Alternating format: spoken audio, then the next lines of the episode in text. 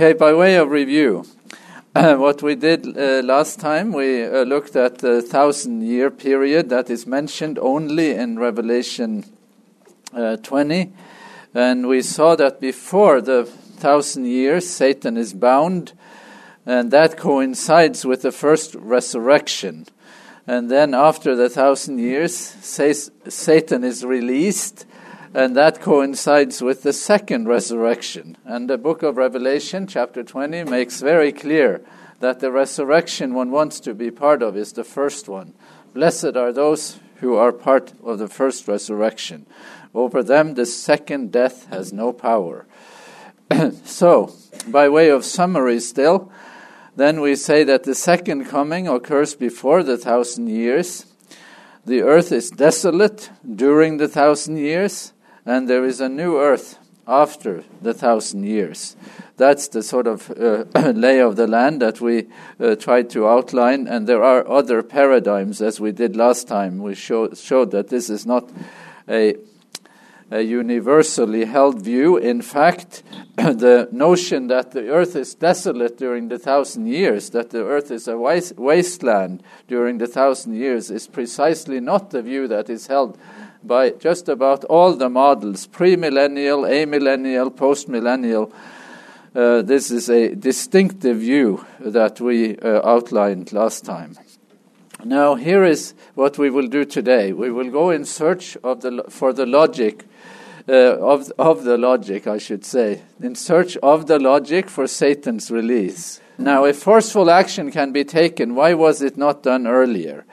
And why must Satan be released with the emphasis on necessity there. That's our, our main question today. Let's read the text here in uh, Revelation uh, 7, uh, 20, verses 7 uh, uh, through 9a. When the thousand years are ended, Satan will be released from his prison and will go out to deceive the nations at the four corners of the earth, Gog and Magog, in order to gather them for battle. They are as numerous as the sands of the sea. They marched up over the breadth of the earth and surrounded the camp of the saints and the beloved city. And then, just to uh, do a throwback here, uh, that the release of Satan, Satan's release coincides uh, with the second resurrection. So there is a sort of circumstantial reality uh, or a circumstance that coincides with his release. In fact, the circumstance could very well be his release. And we hinted as much last time. Uh, Revelation 25 says that the rest of the dead did not come to life until the thousand years were ended. And that's exactly when Satan is, quotes, released. Uh, so uh, let's keep that in mind. And then here uh, just doing in slow motion what we have read now in the passage in Revelation 7, uh, 20, verses 7 through 9, 9a. Satan will be released from his prison after the thousand years. He will go forth to deceive the nations one more time. He will gather the nations for war. That's what our text was saying. Uh, Gog and Magog is a metaphor for this final eschatological battle and uh, the background, the Old Testament background for Gog and Magog is in Ezekiel chapters 38 and 39 and very much worth reading. And then uh, seeing this, uh, the shape of the eschatological ba- uh, battle, uh, we see that they are many, as numerous as the sands of the sea and they are confident because they are marching up over the breadth of the earth and surrounding the camp of the saints and the beloved city. All of those things we have seen in that passage, in that sort of uh, quite dense passage that supposedly was written by a C student. Uh, if you remember R.H. Charles, who says that, uh, that uh, the author of the book of Revelation must have died in the early part of uh, chapter 20 and left it left his uh, his notes his lecture notes to uh, some uh, not so bright student who put it together. But we disagreed with that. We think this, that he that there is no evidence that he died and that this is very much something coming from our author's own hand. And there is plenty of of uh, tantalizing features in the text to, to wish us to engage it. So, we're now at the end of the cosmic conflict, aren't we? Uh, the beginning of the cosmic conflict was like this Revelation 12:7. And war, polemos, broke out in heaven. Michael and his angels had to war, had to fight, but I'm using the consistent uh, form here, the verb and the noun, just to keep us on the same, use the same type of terminology that our Greek text is using.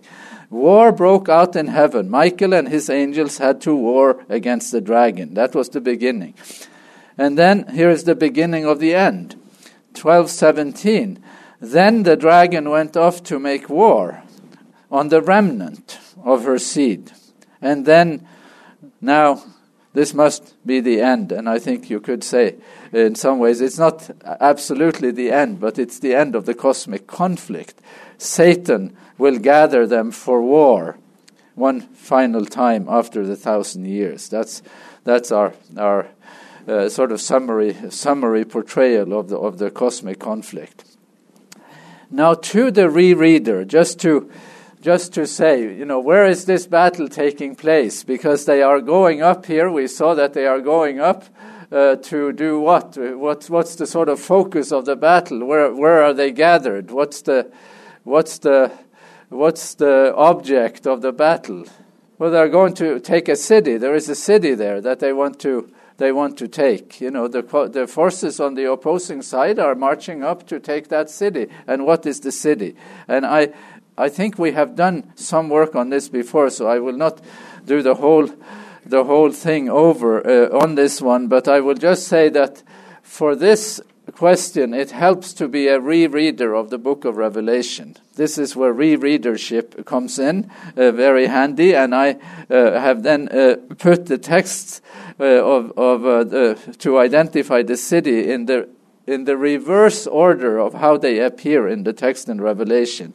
Uh, so here it is the rereader and the beloved city in Revelation 20. We do not have a full picture of this city till Revelation 21. The re- uh, early on in Revelation, it does say talk about the city, but the, the city has not been defined for us till Revelation 21 2 where John says, I saw the holy city, the new Jerusalem, coming down out of heaven from God, prepared as a bride adorned for her husband.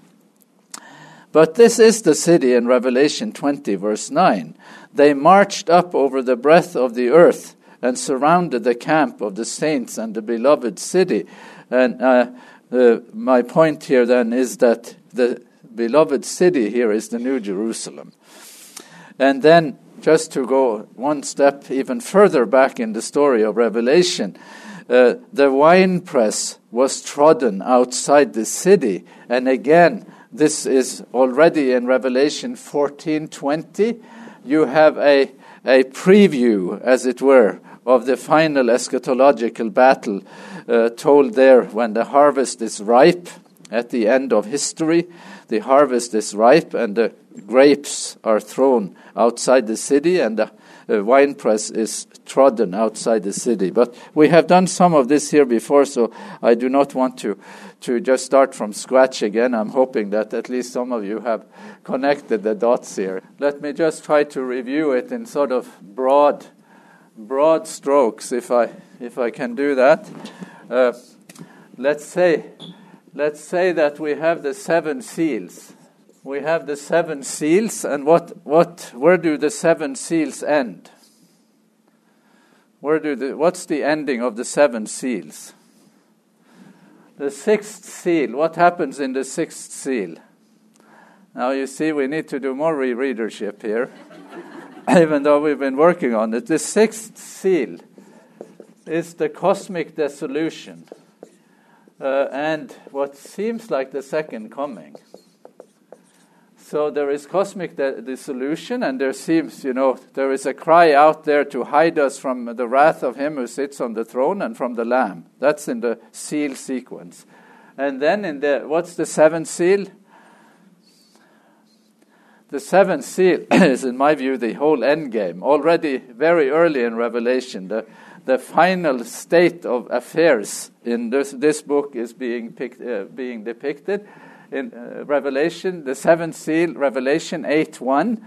When the Lamb broke the seventh seal, there was silence in heaven for about half an hour. So, silence in heaven.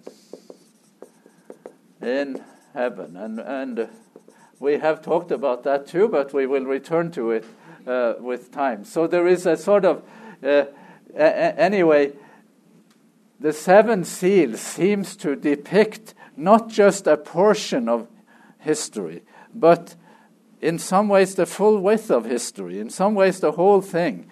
So uh, there is a sort of, you come to the very end already in the seventh seal, in the final sort of eschatological scene. So now we do the trumpets, and I do it in, uh, you know, we could do, align them differently, but uh, the seven trumpets. Now, uh, what's the what's the last uh, uh, of the seven trumpets? What happens in the last of the seven trumpets? And the seventh trumpet blew, and there is an announcement early on that you really should be on your should be on the lookout for the seventh trumpet because when the seventh trumpet sounds, when the seventh angel sounds his trumpet, then what? Yes, Brad? Okay, so there is a scene of healing here too. Uh, exactly, that's very helpful actually. So in the in the in the uh, sort of a so there is a completion. It's kind of a completed picture, isn't it? It it prefigures the ending. So he will wipe every tear from their eyes, and and and and the notion that death will be no more is kind of implied there already. So silence in heaven, scene of healing, and then. Uh, the seventh trumpet, there is a prefiguring of what will happen. When the seventh angel blows his trumpet, then what? The mystery of God will be complete. Will, then you will have had a full uh, disclosure of the mystery of God. So, uh, and then the seventh angel blows his trumpet, and what happens when the seventh angel blows his trumpet? Then heaven is opened, and the ark of the covenant was seen in his temple, and there was, you know, a, a earthquakes and rumblings and all kinds of things that are signifiers of re- revelation. Those, those, uh, the choreography, the earthquakes, the fire, and the rumbling, the choreography of that are signifiers of revelation, you might say. So, in the, uh, so trumpets here too, it's sort of uh, you come to the end, as it were. So I'm, I'm just saying that while these sequences may not in every sense be aligned, you know, in here, they seem to be aligned at the very end, and they seem to line up. They seem to all take us till the very end of the story. That's what I'm saying.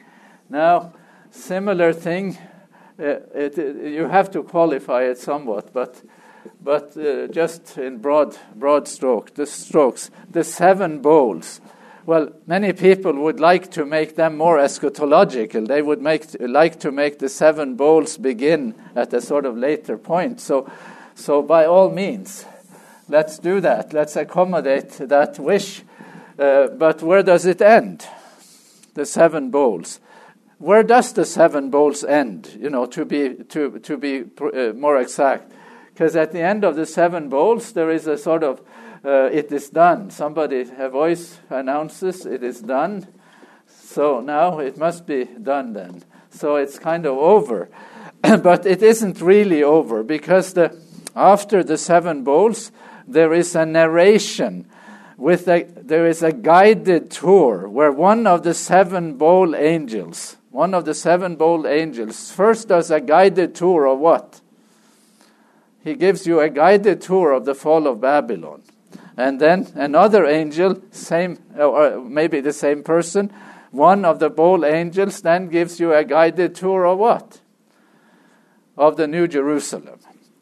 So, so you have you have uh, the bowls. Here is the end of Babylon, end of the opposing city, and the victory of the of Jerusalem, you might say. Now, so And which Jerusalem would that be? You know, well, is it a, is it is it a Jerusalem in some sense of an earthly reality? You know, eh, eh, that could not be ruled out.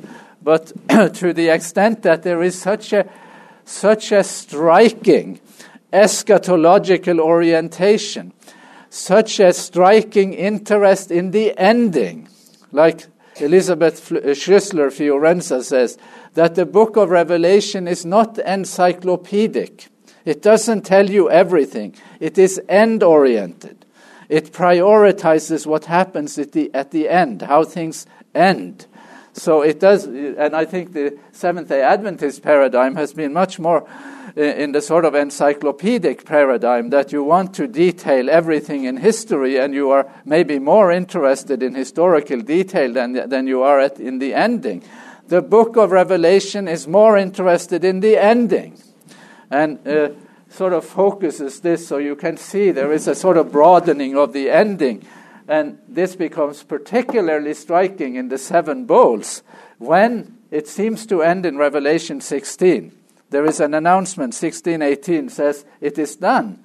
And then you begin in 17 1 and it says one of the bowl angels said i will show you and then he details the story of the ending. And then bowl angel again telling us the story of the new jerusalem. So so it would take a little more work than this to to to to prove. And maybe it is beyond proving that it is the New Jerusalem that is being that is the the, the city they are marching up against. But uh, but uh, that would be be certainly uh, my bias, and, and maybe we could revisit some of the. You could revisit the handouts when we did some of this work. Uh, it would be the ending of Revelation 14 when I did uh, try to do some of this work and showing uh, how how uh, the rereader, because in Revelation 14, the winepress was trodden outside the city. You cannot know in Revelation 14 which city that was. You need the rest of the book to know which city it is. That's, that was our point then. And the rest of the book points uh, in, in that direction. Again, let me just repeat the ending of the seals, seven seals, and I think here is what I would like to suggest and then try to return to it when we come to the very end of our, of our course here. I think, and I, am sorry to say it now, but uh, well, let me just say it. I think that the half an hour of silence is the ending of the story. The, the last vision in Revelation is that silence in heaven for half an hour. That, in some sense, the seventh seal is even further toward the ending than the seven trumpets and the seven bowls. It sort of takes you to the bottom line of this book, and I will uh, return to that and have something to say about it when we get, uh, you know, sort of add things up in the end. That there is a reason for that silence, and and uh, uh well, there is. Let's not say more. And the other sequences, the seal sequence, trumpet sequence, bowl sequences, they all align at the point of the ending, because that is the main interest in the book of Revelation. It is end oriented more than encyclopedic. That, I think, is, has, has been said very well. And let's go on now. Now, the Old Testament background for this eschatological battle, we said, is in Ezekiel. Ezekiel chapter 38, verses 14 and 16. I, I, will read a couple of these passages just to get us to sort of feel, uh, feel some of it, and then we will prioritize one of the verses in Ezekiel 38 above the rest of it.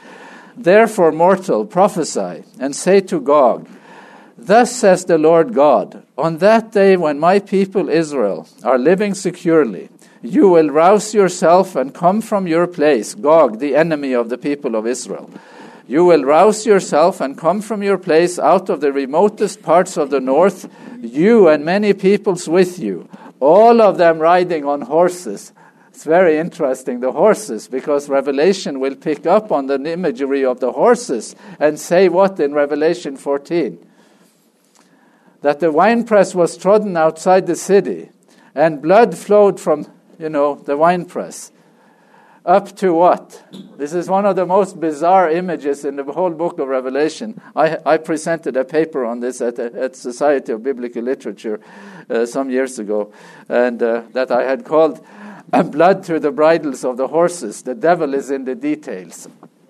Was my was my title, and and here are horses, you know, in in this uh, uh, final eschatological battle. Blood fro- flowed. Uh, the winepress uh, was trodden outside the city, and blood flowed from the winepress as high as the bridles of the horses, as deep as the bridles of the horses, for a distance of 200 miles. You know, this is a lot of blood. You know, this is this is just a sort of eschatological, sort of apocalyptic imagery, of course. so anyway, you and many people with you, all of them riding on horses. That the opposing army, a great horde, a mighty army, you will come up against my people Israel like a cloud covering the earth. Lots and lots of people, a huge army.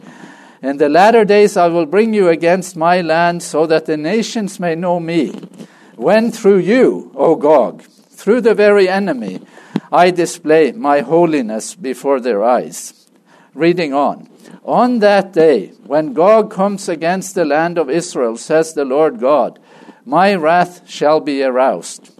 For in my jealousy and in my blazing wrath I declare, on that day there shall be a great shaking in the land of Israel. The fish of the sea, and the birds of the air, and the animals of the field, and all creeping things that creep on the ground, and all human beings that are on the face of the earth, shall quake at my presence. And the mountains shall be thrown down, and the cliffs shall fall and every wall shall tumble to the ground. Do you have a sense that Revelation is aware of this kind of thing? That Revelation has already been, been sort of at it in, uh, in the uh, already, uh, in fact, in the seal sequence, where there is a sort of cosmic dissolution there. Then, when the, when uh, when stars fall to the ground and and the whole cosmos seems to come un, unglued, as it were, uh, already there in the sixth seal. And then there is this verse here, and, and we will discuss this. I will summon the sword against Gog in all my mountains, says the Lord God. The swords of all will be against their comrades. Now, what was that? What was that? Who is fighting them? Who is fighting them? Self destruction. Who is fighting this? Time out. What is happening in the ranks of Gog? So, all this ama- amazing Im- imagery, this imagery of power, sort of, so this army come up and it is like a cloud covering the mountains, you know, such a, such a crowd. And then what is happening here? Such perception on the part of the prophetic witness such perception, you know, seeing what is happening here, that they are turning on, themselves. It's sort of this is an army.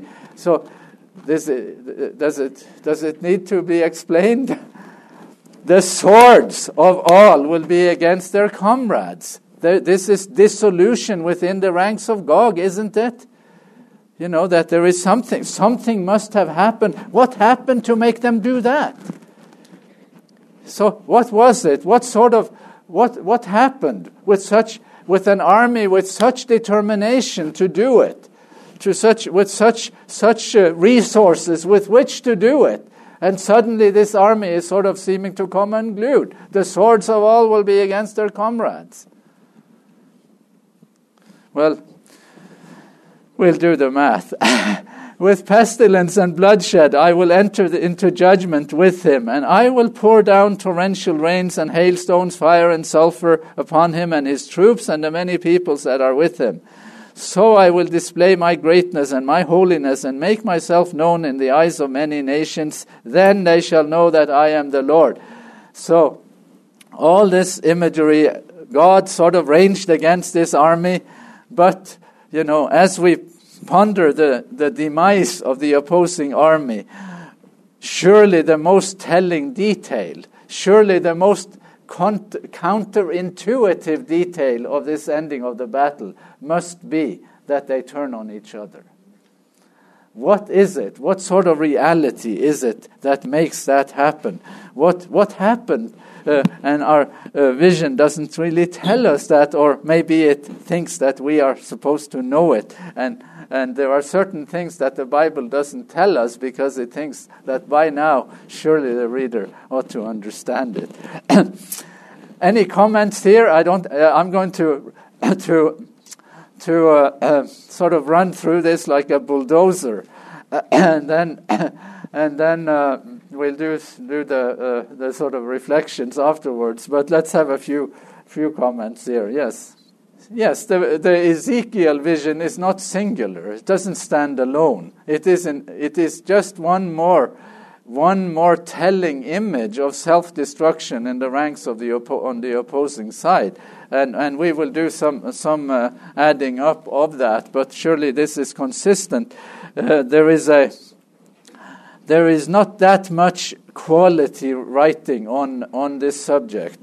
Uh, uh I gave you one uh, one reference last time uh, by Jeb Webb, J. Webb Mealy uh, after the thousand years, resurrection and judgment in Revelation 20. This is a monograph. It take, it's you know these monographs are not easy easy reading, but I think this is quite a competent reading. And then there is a Norwegian uh, scholar by the name of Sverre Bøe, uh, Sverre Bøe, like this. And he has written a monograph, a, doc, a PhD monograph that I have referenced I think I have it in, in one of your slides, uh, where he uh, uh, writes on Gog and Magog. Uh, and uh, uh, let's see, Magog, and so on. he looks at how Ezekiel is echoed in Revelation 20 and he talks about Gog and Magog in Revelation 19 and 20. Those key texts where, where the eschatological battle are, uh, is, uh, is featured. And uh, I think he has written a very competent, uh, competent dissertation, and he has just written a, a, a, small little book on the book of Revelation uh, for uh, lay readers. Unfortunately, it's only in Norwegian. It, it has a very, a very strong tincture of, of traditional Lutheran uh, thought in it, but I like it. I think he's done a very, a very nice job. He has really harnessed the best of his tradition and done a very appealing reading of the book of Revelation. I, I hope to meet him. I've never met him, but I, I have sent him a greeting through another person who knows him and and I just wanted to commend him for for a very fine fine piece of work. Okay, the cosmic conflict is now over in Revelation 20 verse 9b, and fire came down from heaven and consumed them. So what was the picture prior to this? We have this immense army from Gog and Magog marching up over, uh, and surrounding the holy city, and and fire came down from heaven and consumed them. Our text says, and there is a verse 10 here too, and the devil uh, who had deceived them, back to uh, what Ed's point is, the devil who had deceived them was thrown into the lake of fire and sulfur where the beast and the false prophet were. That was the ending of Revelation 19. And they will be tormented day and night forever and ever. Now, here in Revelation 20:10, and you have been all sensitized to the difference between the active and the passive uh, voice in, in, in, uh, in language. What, uh, in the uh, passive voice, what's the problem in the passive voice? It anonymizes the acting subject. Now, is verse 10 here in the passive or the active voice? The devil was thrown. Is that active voice or passive voice? It's passive voice. What's the, who is the acting subject? Well, you think you know. Are you sure you know? Anyway, it's not in the active voice. If we were to revert it into the active voice, we would have a sentence uh, uh, saying, Who threw him into the lake of fire? Who did that? You know, and uh, I am just wishing you to put your brakes on and, and not think that that is a foregone conclusion. Question How does Satan come to an end in uh, the final cosmic battle? And another question is Satan destroyed by fire from without? That's uh, stating our questions bluntly and to the point. Now, why should we even ask the question? We're, we're going to do a little reflection on, on the uh, and, a, and a, a critique, and you can do a savage critique of, of this paradigm, but I would like to present the paradigm, and then you will do our critique. And we will do one more session on Revelation 20.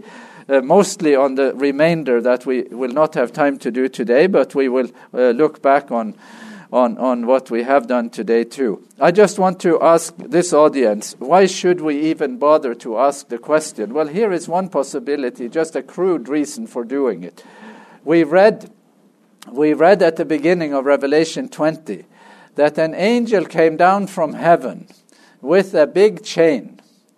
And, and these sentences were in the active voice, not in the passive voice. No, no anonymity as to who the acting subject is an angel came down from heaven with a, a chain, and, he, and then he did what?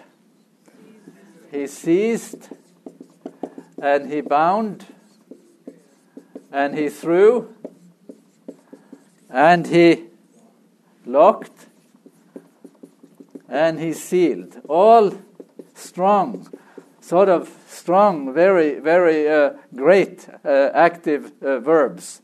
Uh, and then what did we do with that? Well, we tamed them.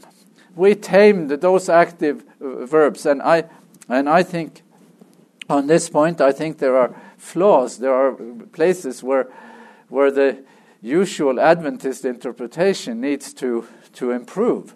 Uh, and and uh, in some ways, I think it needs to have, you know, do, do significantly more uh, exegetical footwork. but I, I tend to agree with this one that all this powerful activity, this powerful intervention, that it is only that it is symbolizing something that happens, uh, uh, sort of the the the the reality to which this points is Satan being bound by circumstances. That the saved people, as it were, have been uh, evacuated from the earth, and now what is left is nothing, that the earth is a wasteland. And only when the second resurrection happens, after the thousand years, uh, when there is the second resurrection, the resurrection that is no good, it doesn't do us any good. Well, it has a sort of reveal, revealing purpose too, uh, but it is not a resurrection that is really redemptive.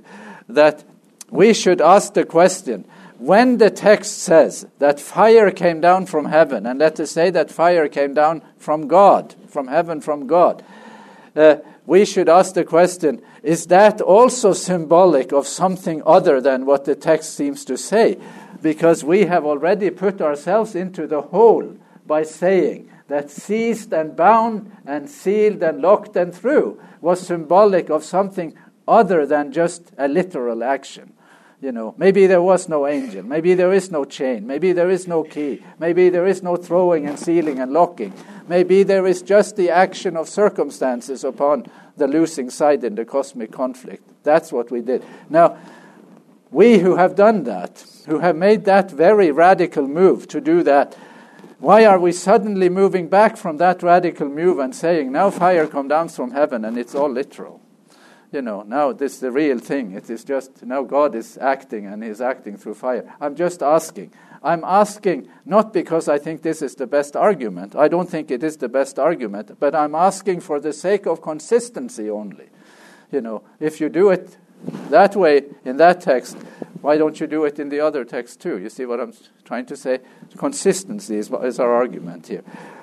Now, Brad has already mentioned this text, but let's uh, let me mention it again.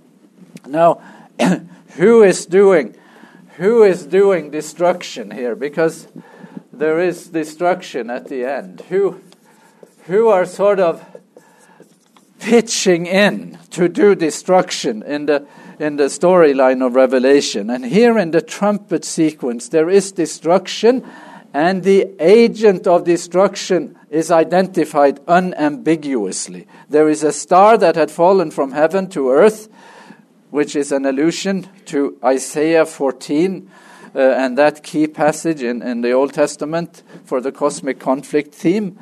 A star had fallen from heaven to earth, and this star, this uh, figure is named, is identified as the angel of the bottomless pit. His name in Hebrew is Abaddon, and in Greek he is called Apollyon, and now in English he is called what? The destroyer. The destroyer. The destroyer is just the noun for the verbal action attributed to this figure in the po- poem in Isaiah. In Isaiah, in Isaiah, the action attributed to him is that he has destroyed the earth. He has destroyed his people, his land, and his people. And the action attributed to these phenomena in the trumpet sequence is to fill the uh, to fill the earth with fire and smoke and sulfur I will call that destruction from below. There is destruction from below uh, in, in the uh, storyline in Revelation uh, as, uh, as exemplified here. And of course, this, I, this intensifies in the bowl sequence. And so I will say that the trumpet and the bowl sequences are both in some ways showing destruction from below, but it is very explicit here in the trumpet sequence. Now, is there destruction in the bowl sequence separate from this one? And the ten horns that you saw, they and the beast will hate the whore. They will make her desolate and naked. They will devour her flesh and burn her up with fire. Now, are these sentences in the active or in the passive voice? These sentences are in the active voice, which is uncharacteristic of Revelation. So, what is the advantage of the active voice over the passive voice? Now, now you can re- write a grammar after this. you can write a dissertation on the difference. What is the difference? What's the advantage of the active voice? That you know who is doing it. You know who is the acting subject and who is doing uh, what is happening here. There is destruction, there is dissolution the, on the side of the opposing side, isn't there?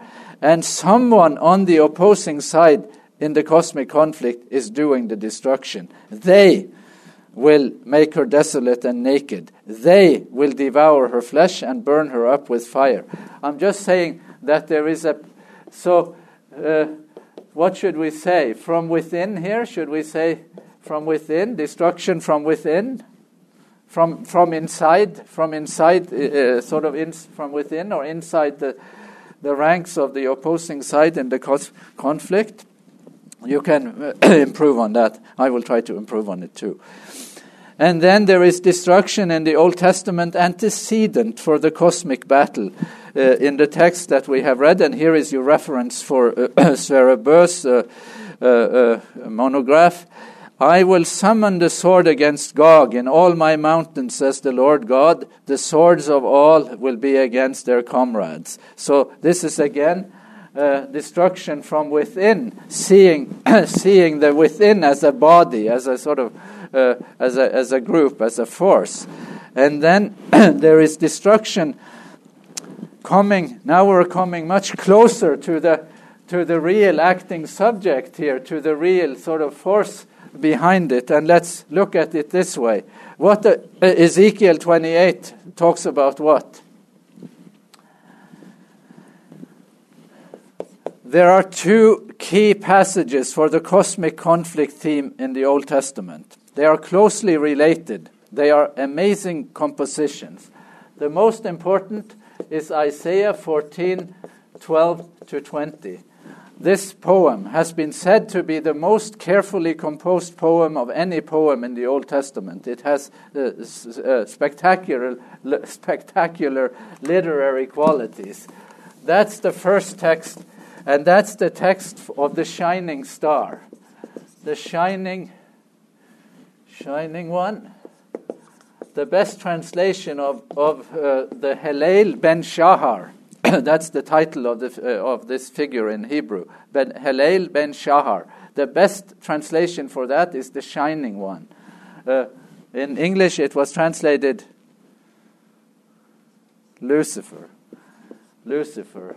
And why was it translated Lucifer? Because that's the term that Jerome used when he translated uh, the Vulgate. He used the term Lucifer, and there was no, uh, no, no one knew how to do it better in English, so it became Lucifer in English too.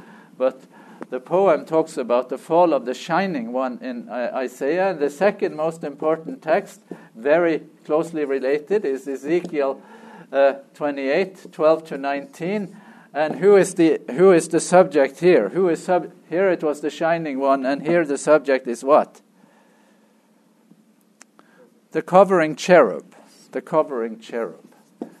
And covering cherub, it's not just the cherub, it is the covering cherub, who is said to be who is said to set the standard of perfection, who is said to be the measure by which beauty by which intelligence, by which greatness is measured. That's what, what the, the parameters are for the covering cherub.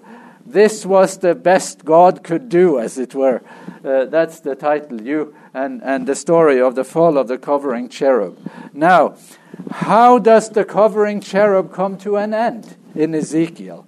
And here, Hebrew, that is not not as an ex- Hebrew by, is not an exact language like Greek, Greek or German, which is also a, a, much more exact language, very specific in nouns and verb forms and so on. Now Hebrew isn't like that, but it does do quite well with the resources it has at its disposal because it uses a quite a rare form of the verb. Uh, uh in uh, when it talks about the description, the destruction of the of the uh, covering cherub. Uh, it uses a form of the verb that is more, uh, or let me uh, let me just read it here. Uh, the text, uh, the translation of this text should be, "I made fire to come out." Maybe, and I'm taking this from the NRSV, by the way. The NRSV just says that. I made fire to come out from where? From within you. From within you. Now, how specific is that? So there is fire, there is destruction from below, there is destruction from within, and and the within here is specified further as something as a, as a reality coming from within which? From within where? From within the covering cherub himself. And the two best commentaries I have seen, both of them are Jewish. I love Moshe Greenberg. That's the latest one in the in the Word Biblical Commentary. But it's interesting that ostensibly Christian commentaries now have outsourced some of these commentaries to Jewish writers, and I think they have done well to do that. But uh, S. Fisch, I don't know what his first name is, in his very careful commentary, he says that the evil in the midst of Tyre, which is the symbol here in, in, in, uh, Ezekiel 28. The evil in the midst of Tyre will be the flame which reduces her to a heap of, blood, burnt ruins. And Moshe Greenberg says outrightly fire from your midst signifies evil causing its own, own destruction. I am not reading stuff into these texts. I'm merely reading what the texts are actually saying see. Some people think that this is a perspective that is born of wishful thinking, of some, you know, wishing to sort of pussyfoot, a pussyfoot around the reality of of destruction, and uh, especially hostile to the notion that God should be doing the destruction. But we are just reading the text and trying to find out what the texts are actually saying. And the texts are actually saying that the destruction happens on the side of the opposing forces here. Uh, and right down, you know, sticking even close to one of the key key texts that delivers this message to us. Now, I want I have read this one before. We will read it again. Uh, this is uh, destruction in First Enoch. First Enoch uh, is the is the most important non-canonical apocalyptic text. It is an, a text older than the Book of Revelation, uh, and uh, And it is the most prestigious of the apocalyptic texts that did not make it into the Bible.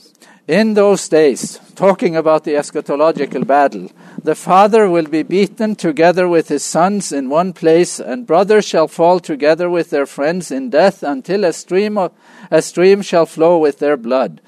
For a man shall not be able to withhold his hands from his sons, nor from his sons' sons, in order to kill them nor is it possible for the sinner to withhold his hands from his honored brother. From dawn until the sun sets, they shall slay each other.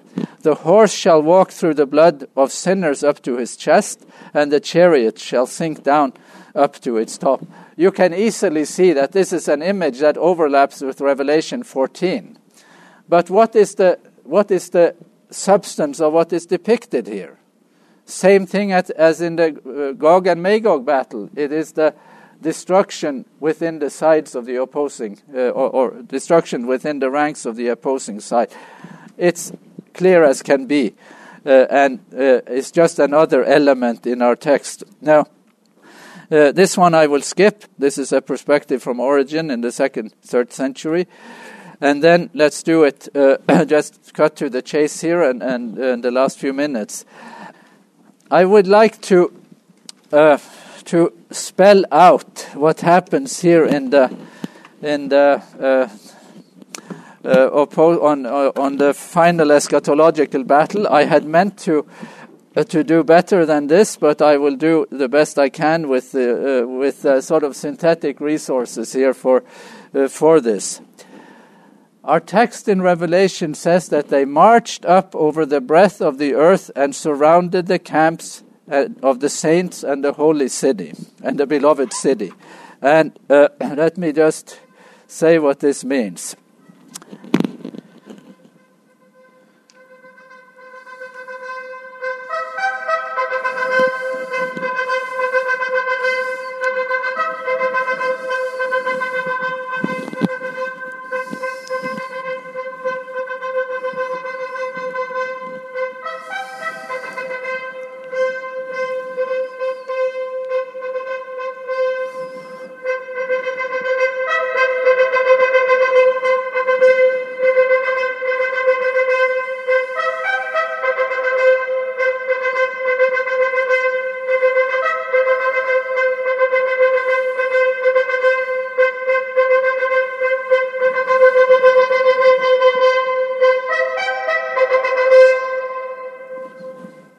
I had meant I had meant to have somebody playing the trumpet in our audience. I had I tried to get hold of somebody who could do it, do it live. To, I would have liked to have uh, 20 or 30 trumpets, of course.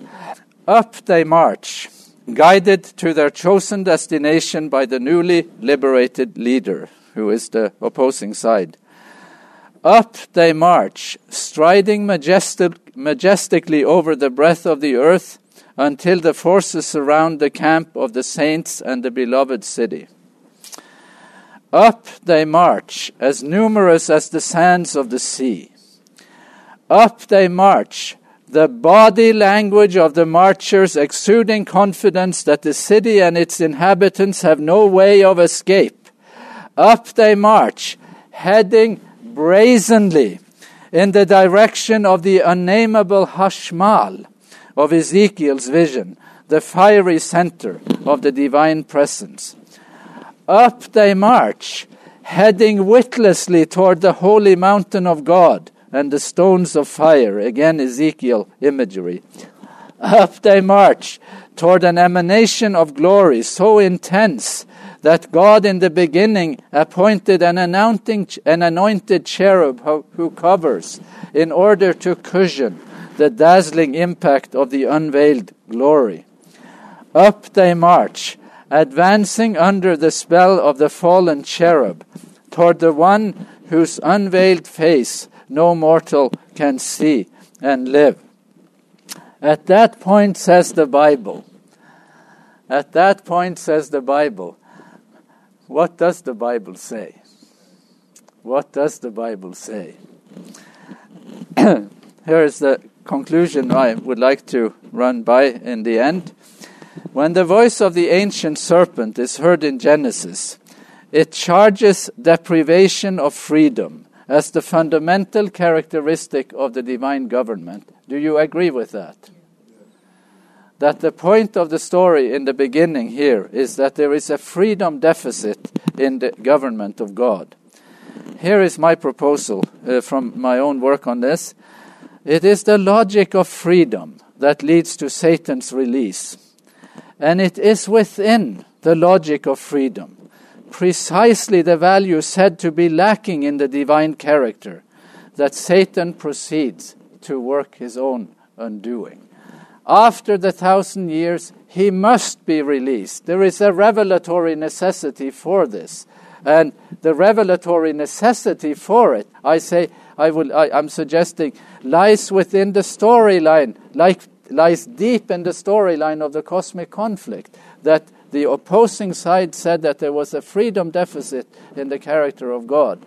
And God proves him to be wrong by his own actions. And if I may say one more thing here, most people, when they read the poem in, in Isaiah 14, most people, when they re- read it, they think that this is a parody of a of a, a grief, grief poem. The, the, this is called a, these poems are called funeral dirges, funeral dirge. Sort of a, so you, you read a poem at somebody else's funeral. And this is a poem written at the funeral of the opponent in the cosmic conflict, the funeral of the Shining One. But most theologians think that this is a parody of a funeral dirge. Do you see what, what it's another genre? It's a, it's a genre where you use a funeral dirge that is usually something that you write because you feel honestly sad about somebody's death. But the parody of that genre means that you don't feel sad at all. You're just making fun of this person. Now, I think that is profoundly a profound misreading of it. I do not think it is a parody of the funeral dirge. It is a funeral dirge, a sad poem written in sadness over the fact that the shining one went down, you know, and down he did go, and he comes to an end. But it is there is sadness over it in, in some ways, if you can, can get my sort of the drift of, of that, that uh, reasoning. And there is a reason, there could be a reason even deep in the character of God, why he is so reluctant, other than freedom, by the way, uh, deep in the character of God, why he is so reluctant to execute the shining one. So he is leaving it to the Shining One to do it himself. See, those, that, that's those sort of perspectives. I think we need to pick up uh, here next time, and maybe we will do our trumpet sequence, I mean, the trumpet again with live trumpets. Who knows? That, that's, uh, that was to, do, to meet a need in my own, in myself, to, to sort of see it all uh, uh coming out there. They march up there, they think they can win, they will lose, uh, and we will uh, take it from there next time.